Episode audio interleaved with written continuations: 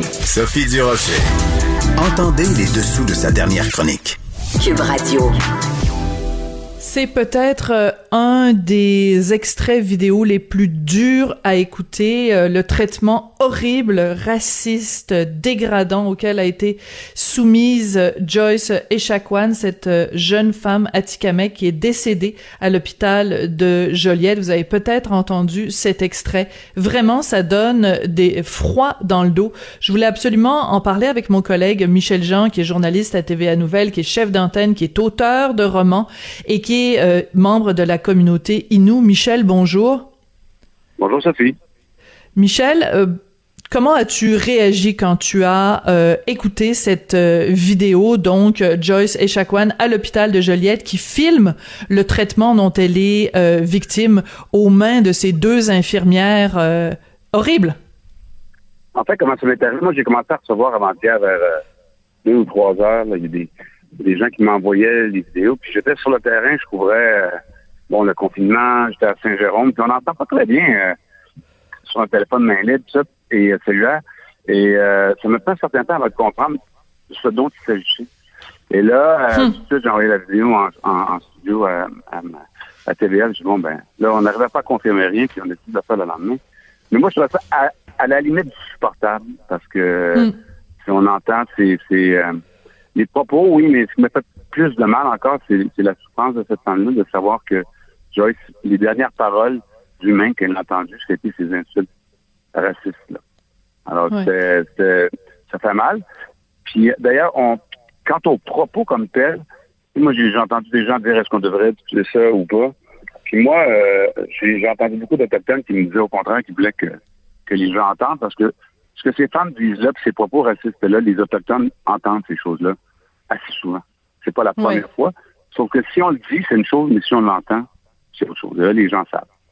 Les gens savent. Alors, Superman, euh, je sais que c'est difficile, c'est difficile à entendre, mais je pense que c'est important, justement, euh, ne serait-ce que par respect, justement, pour Joyce Echaquan, pour que au moins euh, sa mort ne soit pas en vain, d'écouter les propos. Alors voici un extrait de, de la vidéo de Joyce Echaquan lorsqu'elle était à l'hôpital de Joliette. T'as-tu fini de niaiser, là? T'as-tu fini, là?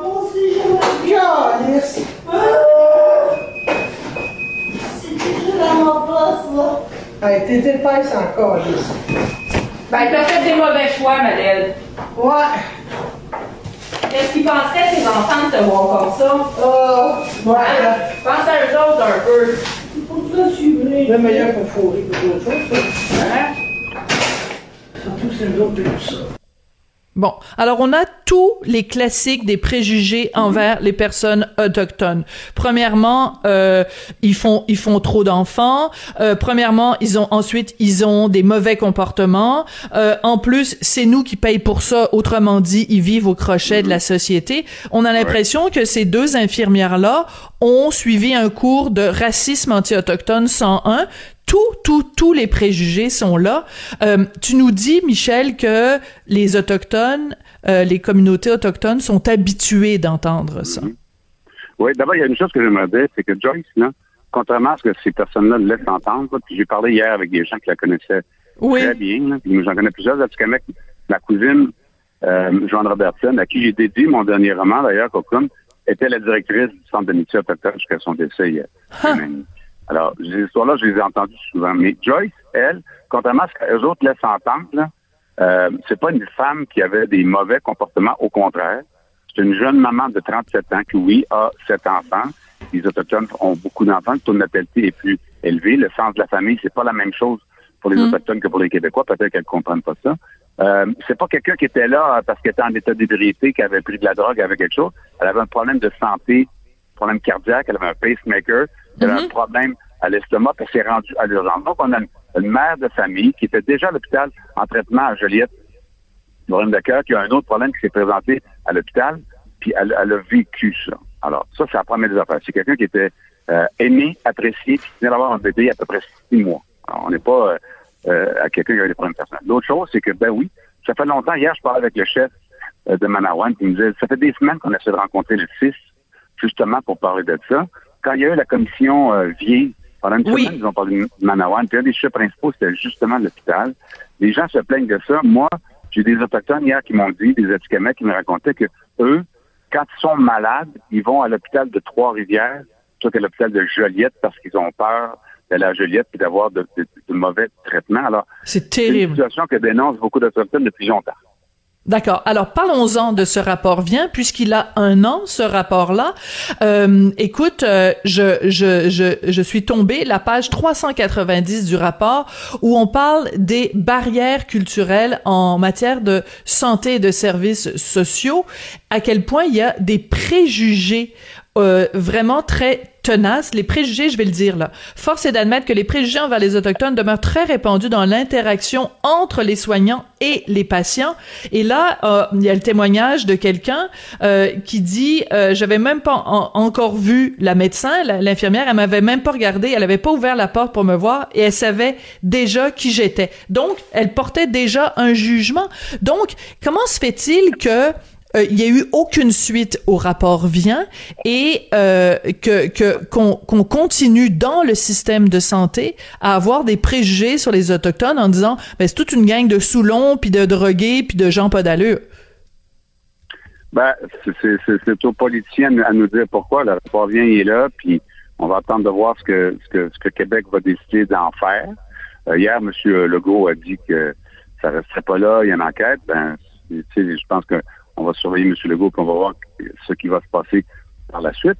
Mais tu sais, vous savez, les gens sont, sont réticents à, parler de ces questions-là parce qu'au Québec, je veux dire, on, est tous d'accord pour dire, on a tous été scandalisés par George Floyd. C'est incroyable. Mais un noir, un, afro-américain aux États-Unis, puis une femme autochtone au Québec, on n'a pas nécessairement le même regard pour ça. On a de la difficulté. Certaines personnes ont de la difficulté à avouer que c'est un comportement qui est fréquent. D'autres vont dire que c'est juste un cas isolé. On ne peut pas juger là-dessus. Mais le fait est que les Autochtones se plaignent de ça depuis longtemps. Le rapport de la Commission vient en est un bon exemple. Et euh, moi, c'est une des raisons pour lesquelles j'écris des livres. Oui. C'est quand tu essaies de convaincre quelqu'un avec un argument, par exemple, le racisme systémique, les gens vont répondre par un autre argument. Là, tu vas arriver avec un autre argument. Tu vas peut-être arriver à boucher la personne, mais c'est difficile de les convaincre qu'il y a un problème de racisme dans la société par rapport hmm. aux, Autochtones chez une bonne partie de la population. Dans un roman, tu vois le personnage, tu vois ce qu'il ressent, tu es convaincu de ça parce que tu le ressens. La vidéo hier, ce que ça a fait, c'est de nous montrer ça. Ce que, mm Si je vous le dis tout le temps, puis que je vous en parle, puis vous avez des, des gens qui pas. Prenons l'exemple des femmes à Val d'Or. Oui. Dans le rapport final sur Val d'Or, les femmes autochtones assassinées et disparues, ben, il y avait de nombreuses femmes qui racontaient les mêmes sévices, la même histoire. Ces femmes-là ne se connaissaient pas entre elles. Et puis, au bout du compte, on a porté leur plainte parce que c'était la parole de la femme autochtone qui avait des problèmes de toxicomanie souvent contre la parole de policiers blancs. Et à chaque fois, on a cru les policiers face aux femmes autochtones. C'est fou quand même. Si on avait eu un, des enregistrements, peut-être qu'on aurait changé autrement. Ça ne se pouvait pas que toutes les femmes aient inventé la même histoire sans se connaître.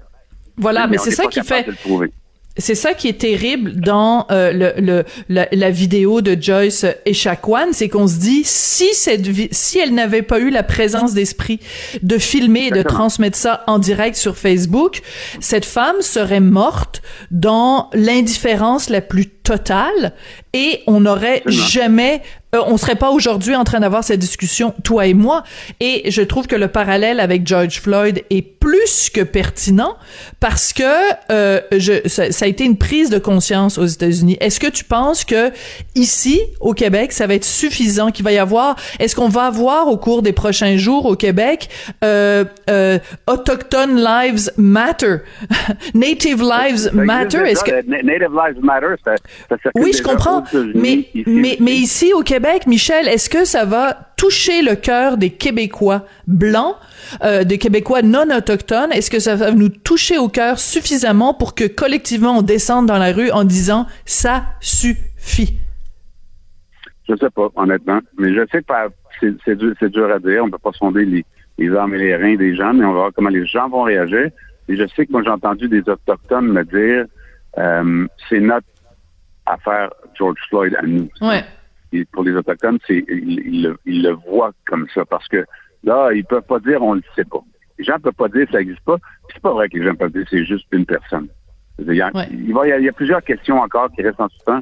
Puis là, il y a, d'autres histoires semblables. Il y a l'histoire d'un jeune homme qui était qui est mort dans des circonstances troubles il y a deux ans au même hôpital. Sa famille a toujours pensé qu'il s'en était pas occupé parce qu'il était autochtone.